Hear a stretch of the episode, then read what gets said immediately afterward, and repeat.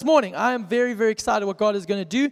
We are landing our series, our brief vision series called John, uh, uh that was 1010, based out of the scripture called John chapter 10, verse 10. The scripture will be behind me briefly, just to remind you one last time what the scripture says. The scripture says that the enemy, the thief, comes only to steal, kill, and destroy. And we've labored every week at the onset just to remind us that in this journey of faith as Christians, we have an enemy named Satan the accuser of the brethren, who does not stop accusing us night and day, whose, whose mother tongue is lies. And he wants to not just make your life uncomfortable or just trip you up, he comes to steal, kill, and destroy you. Not wanting to put fear in you, but there is an enemy who's out to get you. Praise God that the scripture doesn't end there, though. But but if you have a Bible going, underline that, circle it, highlight it, do whatever you need to do. Just remind yourself and say, but the most attractive butt you've ever seen. I apologize for that terrible joke in church. Let's move on. Scrap that already. But I came that they may have life and have it abundantly. That's Jesus speaking. I came that they may have life to the full. So you have the enemy, and we don't want to be. Uh, uh, unaware of his schemes. We have an enemy, but we want to give much more attention to the God who's calling us to abundant life and give our hearts to that agenda. And that's what we're wanting to do. And we're so excited. If you haven't been here, the first week, this, the series has been so simple. The first week, we were com- commissioned to say, don't stop. From Hebrews 12, 12, strip down, start running, never quit. Second week, last week, we, we echoed from this pulpit, don't strain. In our attempts for abundant life, it's not in our beating of our flesh and trying harder. It's actually allowing the blood of Jesus to call us onwards and upwards and let us speak a better word over every situation in your life. This morning, I want to land with the third one and urge us not to settle. Don't settle. You see, what I believe is the enemy sometimes, one of his greatest tactics is if he can't totally disqualify you or run you off the road or cause you to fall into some uh, just hideous sin that just totally derails you. I believe his, one of his greatest tactics to most believers is just to get them to settle. Just to get them to settle. Maybe it's because of disappointments, maybe it's because of delays. Maybe it's because of detours your life took that you didn't actually think were going to happen. But actually, you end up on different areas of your life. You still believe in Jesus, you still believe in eternal life, but you've actually settled on this pursuit and call to abundant life here and now. And I want to help us move forward through this. So let's pray briefly and then we'll get stuck in. Father, I thank you for this morning. I thank you that you're already speaking as we prophesied and sang, maybe with a little bit of faith or maybe with a whole bunch of faith, but we declared, Come alive, dry bones. I again speak to the dry bones, the things that have laid dormant in our life, the things that have settled, the things that have been parked, the dreams that have been buried. I thank you today. Come alive, dry bones. Not by might, not by power, but by your spirit, O Lord. Would you move? In Jesus' name, amen. This morning, very quickly, it says a simple preach but I think it's going to be really powerful. If you've got a notebook, you might need to take it out. If you've got a, phone, you might need to take it out because I really believe God is wanting to deposit truth in our hearts that's going to really, really shape us. If you're not taking out your phone or a notebook, you've got a great memory that's wonderful as well. Good. Just a suggestion. But I believe this morning, simple, simply under this understanding of don't settle, there are three lids, three lids that I believe that will either promote us or placate, placate us depending on how we deal with them. Three lids that either will promote us to the abundant life that God has got or placate us and keep us settling for the status quo, for the average, and actually pulling us into the ground, the neutral ground.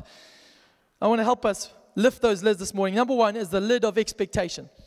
So, the scripture, we're not going to read the scripture, that's why I'm telling you to take it down for time's sake. But the first one, the lid of expectation.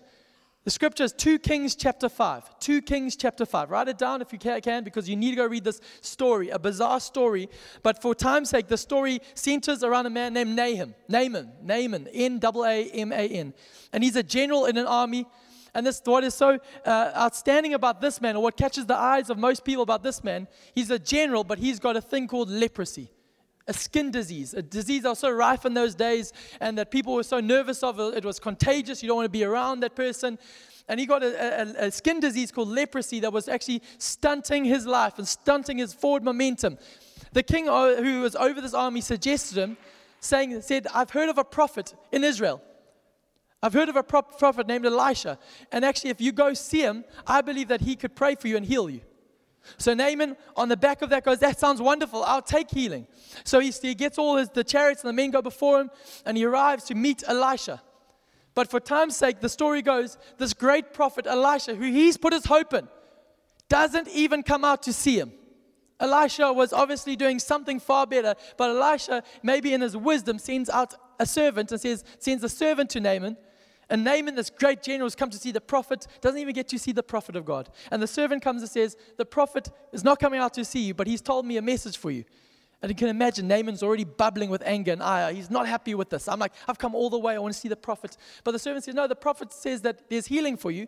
All you need to go do is go to the Jordan River and dip yourself, immerse yourself seven times, and then you'll be healed.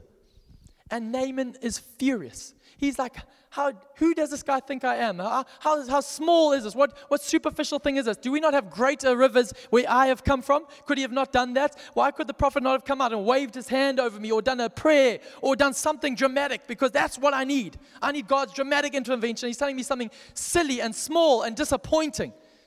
And another guy comes over to him and says, Naaman, don't be silly. If he had come and told you to do something really amazing and told you to do something really impressive, wouldn't you have done that? You would have done anything then. Why don't you just give this a try?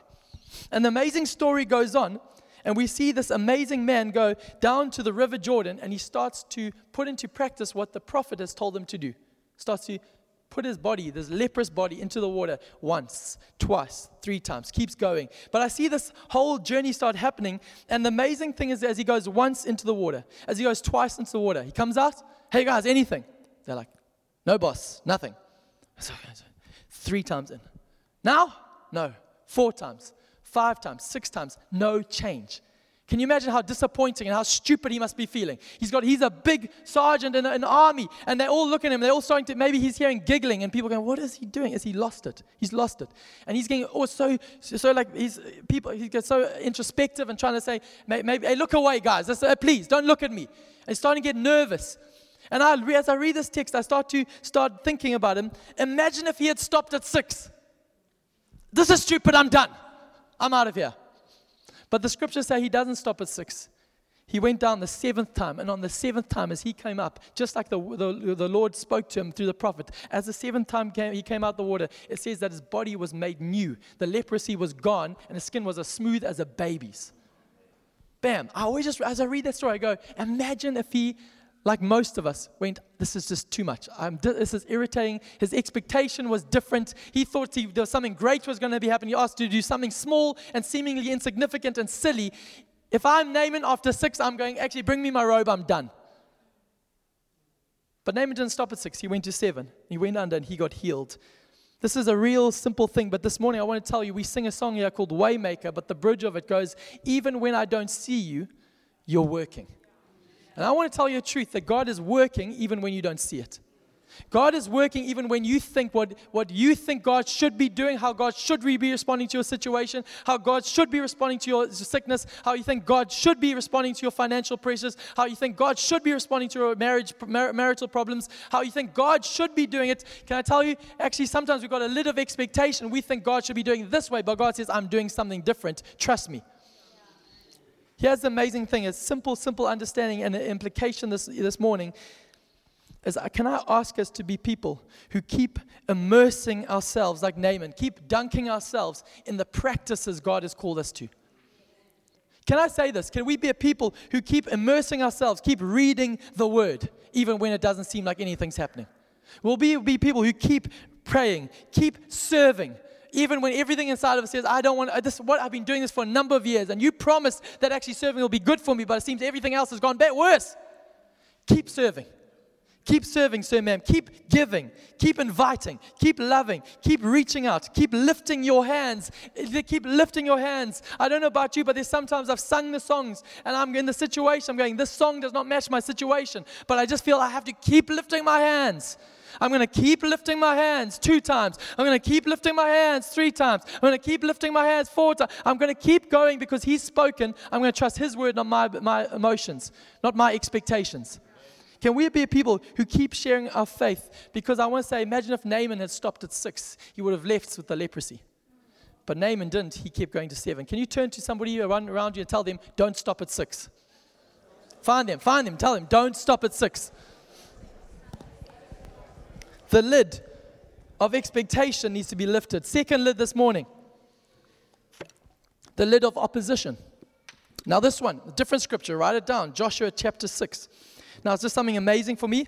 Joshua is the sixth book in the Bible, and we read from the sixth chapter. It's interesting. Just keep that in mind. Deep.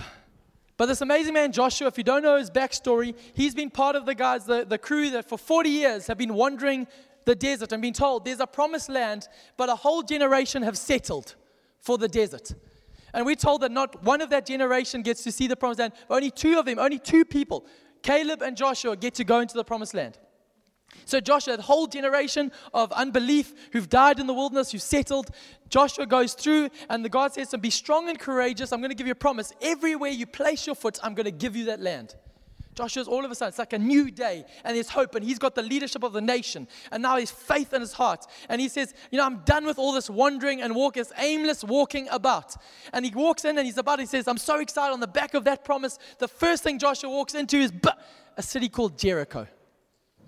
He's like, No, but God, you've told me that I'm done with all this, this, these boring fights and walking around, not making progress. And I want to make progress, but it seems like we've come against opposition a nation, Jericho, a fortified city that was so strong that its whole agenda was to oppose the people of God. Opposition was right in his face.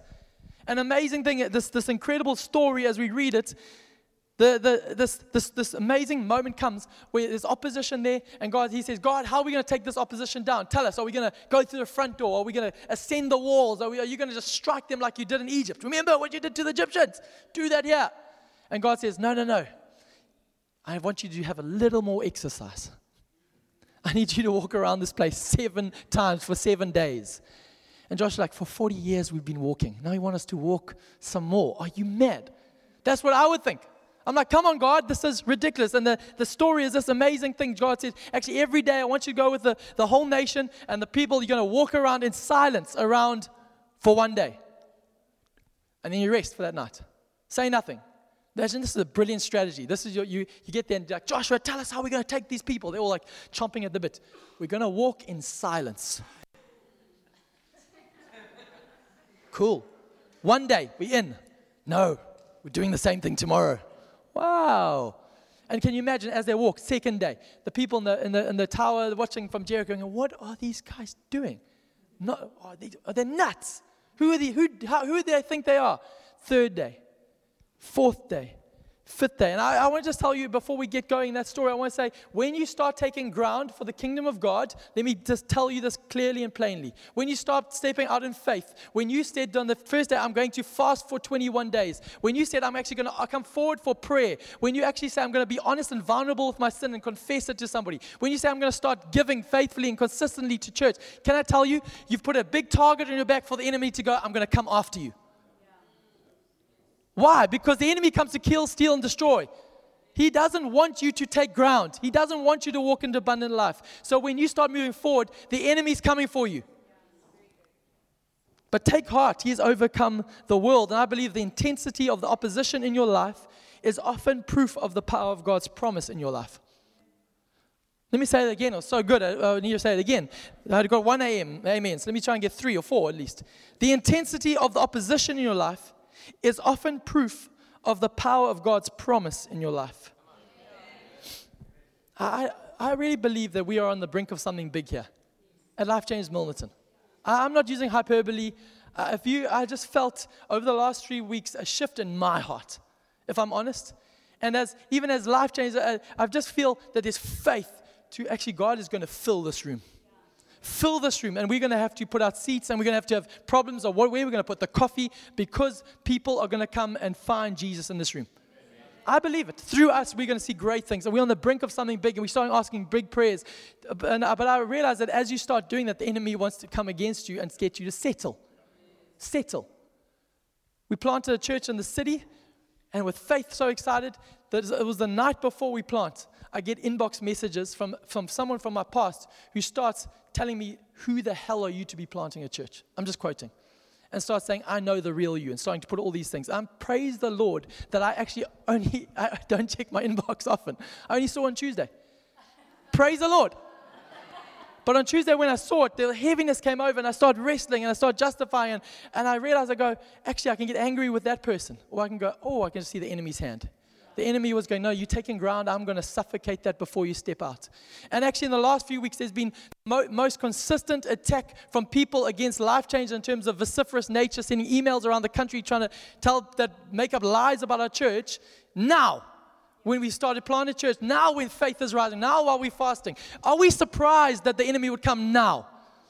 Can I tell you, sir, ma'am? Sometimes we see the enemy come and we're like, oh, flip, where are you, God? God is saying, I'm here and I'm on the move. But look at me, I'm leading to abundant life.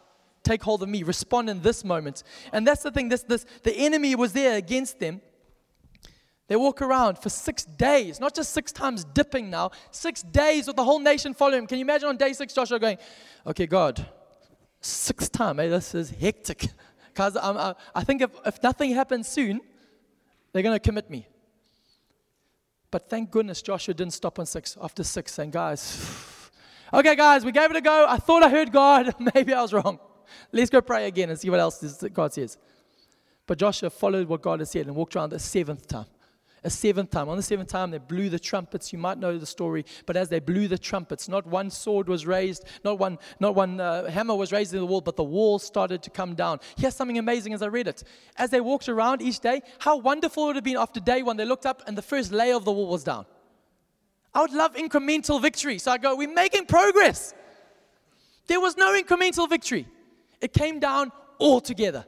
So often, I think we're walking and we're walking, but I, I, can imagine as Joshua walked every day, what was sustaining him. I don't think it was the voices of the people behind him or even around him. I believe it was the promise of God saying, Everywhere you put your foot, I'll give you that ground. So I believe the promise of God held him. And as nothing happened, he walked and he walked and he walked and he walked and he walked, going everywhere, I put my foot, everywhere, I put my foot. You promised me. You promised me, God. Looks up, nothing's happening. Okay, go back to the promise. I'm going to keep going back to the promise. And he kept walking, say, everywhere I put my foot, God, you're going to tell. And he did that seven times for seven days. And then the wall came down. Let me say this. I believe Joshua kept encircling the promise despite the opposition. The gates and walls didn't look any smaller every day. But he didn't stop at six. And I, I want to say, will you keep walking, sir, ma'am, even when it seems like it's not working? Will you keep encircling the promises of God? The promise of God, what God has spoken to you in the light, will you not now doubt in the dark? Will you keep encircling the promises of your health? Will you keep walking and holding on the promises of your children, even though it seems like they've gone astray? Will you keep holding on to what God has spoken to you, the future of this nation? Will you keep encircling the promises of God? Because actually, God says, keep walking. You'll see my hand of victory. Can we turn to the other neighbor, the one you ignored the first time, and tell them, don't stop on six? Come on, come on. Reminding them, don't stop on six. Finally, we're going somewhere. Stick with me. The lid of revelation. We've got the lid of expectation, the lid of opposition that we think is there to disqualify. God says, I'm there to promote you. The lid of revelation. And revelation, if you don't know what that means, is basically understanding, seeing God and seeing God for who He is and what He alone can do. Bizarre scripture, Ezekiel 43. Write it down, go read it at home. We have this man, this prophet named Ezekiel, who gets instructions from God on how to build the temple, how to build God's house. And it's quite this interesting. If you read it, I promise you, if you read it, you're not going to go, God's going to speak dramatically through this text to me. But He does. The amazing thing is, you see in this text, there's just a whole bunch of measurements and says, This is how you must build the temple. This is how you must build the house. And you'll see this word that pops up often in the Old Testament about how they should measure. They use this word, a cubit. Now, the first time it appears was how God said to Noah, I want you to build the ark to these specifications. And he called the word cubit. They didn't have measuring tapes, they didn't have measuring devices, they had cubits. Now, this is huge for us to understand that a cubit, to be measured in that society, was six handbreadths of a man. Six handbreadths of a man. So if, you, if everybody gets their arm, this is how they measure it, your arm. Now take from the take from where your arm breaks and take four fingers, your handbreadth, and put it there, one, and then put see, just go one, two, three, four, five, six. Every single human has six handbreadths. Exclude the, do, do it right now. Trust me. Uh, this is not, this is, this is a, I want you to believe me here. From the break of your arm to the tip of your, the, your longest finger will be six handbreadths. Exclude your thumb, six handbreadths. Only for the weirdos of you will not have it, but that, that might be your own proportion problems. But we can deal with that later. But that is the general measurement, so much so, stick with me, because the word cubit in Hebrew is translated ammah, A M M A H. And that word Ammah basically means the mother of the arm. So they would say, uh, this is what I would just often think, they say this part of your arm, the cubit here, is the mother of the arm, the, the arm, the part of your arm that creates. This part is obviously the daddy of the Anyway, that's just the, the power. No, just a, yeah, it's a joke. But they said, but, but man would use this, the cubit. So that's how they measure cubits there, the length of the arm, six handbreadths of a man. And so there's, there's uh, giants in the Old Testament, in Deuteronomy, was told there was nine cubits high. So that's, they would measure the length of the arm was six cubits. And they say, why? Because that's the strength of man. The mother, the creativity of man is able to build, to create, to do these amazing things. But it's incredible understanding as you start to read in Ezekiel 43, something bizarre happens. God says to Ezekiel, when you build my temple, I want you to use it to these measurements. It says, use a cubit plus an extra hand breadth. Go read it. He says, I don't want just six hand breadths of man, I want a seventh hand involved. Quite profound. If you keep reading it, he says, This is the only time. He says, Noah's ark, you build according to a cubit. This thing you call build according to cubit. My temple, my house, the things of God, you build with the seventh hand. Sixth hand and the seventh hand. This is so huge why? This is understanding because this is the in John 15 we're told Jesus says, "Apart from me, you can do nothing." This is him saying, actually, yes, you can build with your arm, you can build with your strength, you can create with your own strength, you can do a lot with your strength. But if you want to do something significant and eternal, you need the seventh hand of God. You need my hand to be upon it. Now, this is so massive because I think in this room, maybe you're sitting here and you say, Well, I've done everything I know how to build my business, but it just doesn't seem to be having breakthrough.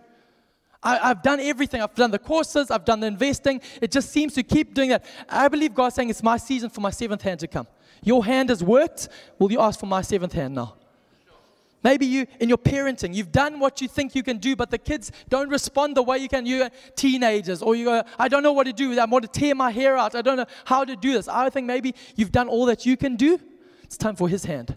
Time to ask it. parenting, marriage, finances, emotions, all of them keep hitting a dead end, or maybe a better word is a lid. You keep going, I feel I can't get past this in my life. I can't get past this addiction. I've tried. I've done all the courses. I've done all the prayers. I don't know. You've done all that you can do.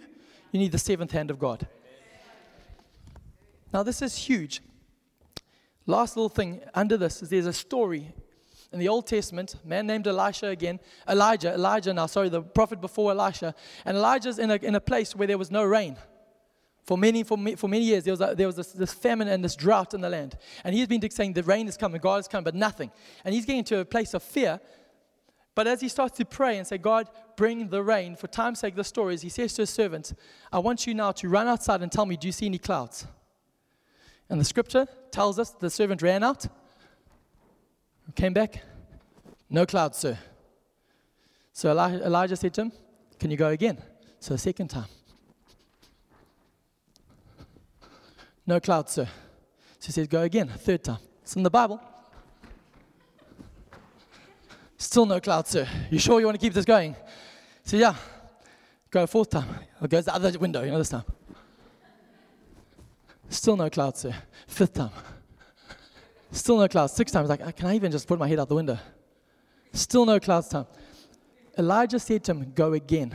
And on the seventh time, not the first time, not the second time, not the sixth time, but the seventh time, he goes out and get this. This is what uh, the man servant comes back. He says, Something's different, sir. He says, What? He says, There's a small cloud on the horizon, the size of a man's hand. I believe God's hand started to move, but there'd be no rain where man had been calling out. God, man had been saying, let us put things in place. God, the seventh hand, started saying, okay, it's now my time. My time. And the famine, the drought was broken on the seventh hand of God started to implement in this moment. I want to tell you, as a people, can we be a people who keep pursuing the presence of God? Maybe you've been building your house or building your business, you've been building your marriage, you've been building your finances on what you can do. But actually, come to a place where you say, actually, I need to pursue the presence of God for this. I need God's word. I need Him to tell me what to do for my business, what to do for my kids. I need God's blessing. But you've maybe have said, actually, I've prayed that, but I'm settling now. Don't stop at one. Don't stop at two. Don't stop at six. Don't stop at six, sir, ma'am. Tell anyone, don't stop at six. Very quickly. One more time. One, two, three. Come on. I just love the way that in the scriptures, the number six represents the number of man. On the sixth day, God created man. It, it, it, it, illustrates man's abilities, where man gets. And the number in, we're not huge on numerology. I'm not looking for anything extra. This is just huge in the text. That actually, seven represents the number of God. God. God, what only God can do. He intervenes where He can intervene. And what is so profound is we have a Savior named Jesus Christ who was mocked, beaten, had nails in his hands and feet, a crown of thorns on his head, and hung on a cross to die. The expectations of his disciples hit their lid where they realized our, the one we put our hopes in is dying. The opposition was clear as they all scattered because they said, We can't deal with this any longer.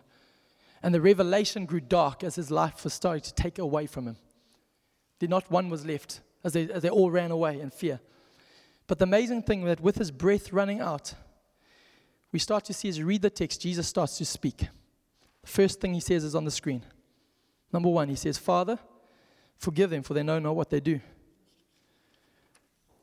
Then he speaks again. Number two, he says, Today, to the, the thief on his, on his side, he says, Today you'll be with me in paradise. Then the third thing he says from the cross, he says to John and his, and his mum, he says, Woman, behold your son. Son, behold your mother. Then he cries out in a loud voice, number four, My God, my God, why have you forsaken me? Then the fifth thing he says from the cross is, He says, I thirst. Fulfilling prophecy from the Old Testament. Then the sixth thing he says is this Father, into your hands I commit, commit or commend my spirit. Aren't you so glad we have a Savior who didn't stop at six? A Savior who didn't stop at six, who said, That's it, and died there. But we have a Savior who said seven final things on the cross. And the seventh thing that he spoke broke the back of the enemy forever. The seventh thing had the power. It was the seventh thing that they thought was his death, was with a lid of expectation, opposition, revelation. We thought he's done, was actually the bursting of the lid for the church. When Jesus, the seventh thing he said was, It is finished. We have a Savior who declares from the cross seven things, but the seventh thing is the power that comes in. And I want to tell you today that we have a Savior who completed his work on earth so that our work can begin that the things that you think can never be defeated, the battles you think can never be won, the victories you can never think is big, it's too big for you, the rooms that you think, oh, I'll never be able to fill them, that we'll never be able to see that person come to Christ. I'll never see my person repent. I'll never see my bank account full. I'll never see this ability. I'll never see this emotion. I'll never see this healing. I'll never see this victory. We have a Savior who says that I am faithful to complete what I began in you. He is faithful to complete what He began in you. Do not settle, sir, ma'am. I'm speaking to my own heart. Do not settle, Gabe Phillips. Do not settle for where you think you have reached your end. Don't stop at six. Keep encircling the, the promises of God. Will you keep immersing yourself in the practices of God? Will you keep pursuing the presence of God? Because God says, actually, at that moment, you'll see my hand move.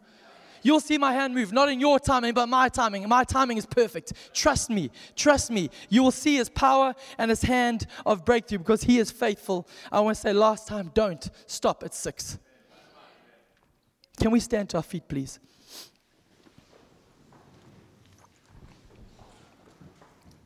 If I can ask Natalie up, yeah, thanks, Natalie.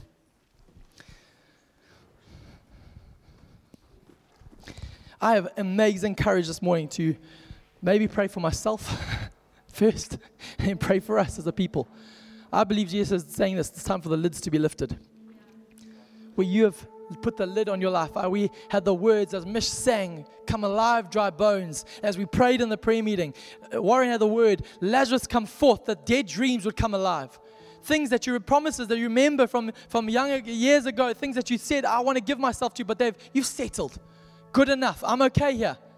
God's saying, No, no, no, I have more. Not in your emotions, not in your abilities, not in your strength of your arm, but my hand wants to move in your day in your house, in your marriage, in your home, sir, ma'am. Not only in other people's homes, not only other people's health, not only in their testimonies, but my testimony, God wants to move with his hand. And I really believe that God wants to lift the lid. Can we close our eyes? If you're comfortable, lift your hands. You don't have to do it seven times, you just have to do it once.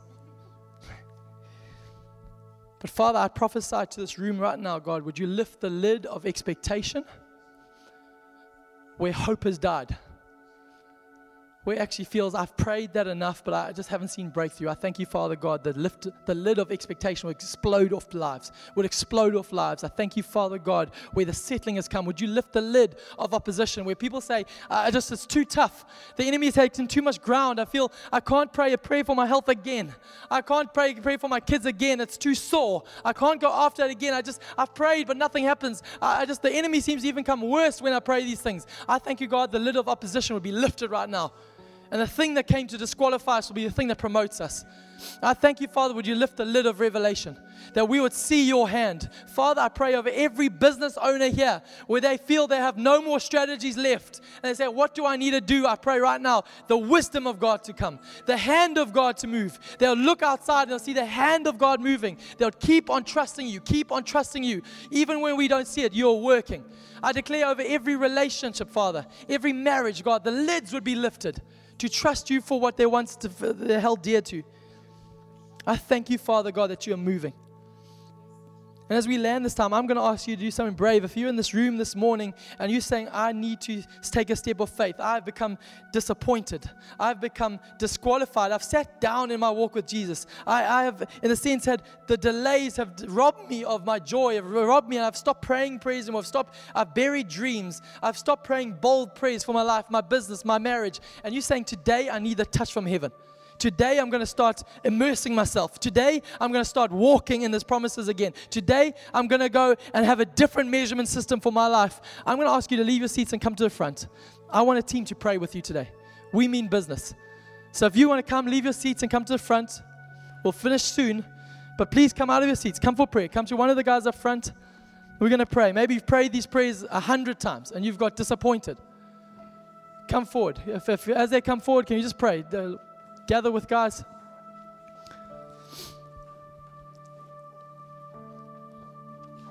I believe God wants to do bring breakthrough in our lives. If you're a business owner and you're trusting for business breakthrough, but you seem to hit the brick wall, come to the front. If your prayers seem like they haven't been answered and you've been praying and praying and praying and you lose, lost hope, come to the front.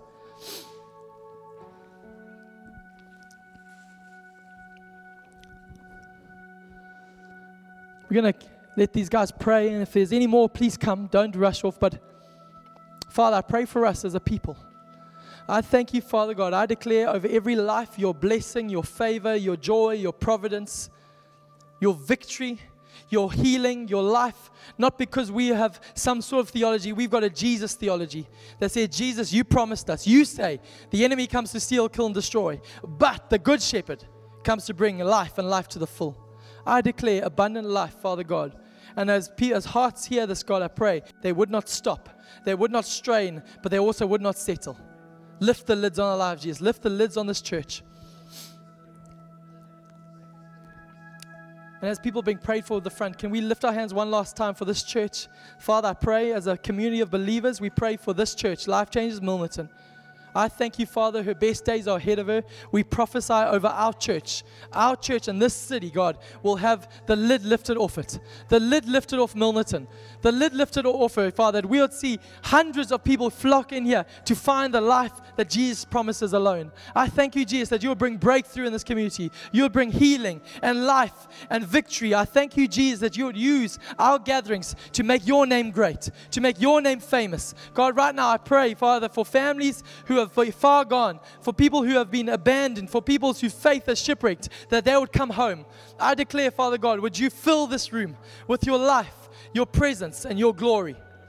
We thank you, Father God, that you're lifting the lid on this community like never before. We love you, Jesus. We love you, Jesus. Do it in our lives and do it in our church. In Jesus' name I pray. Amen. Amen.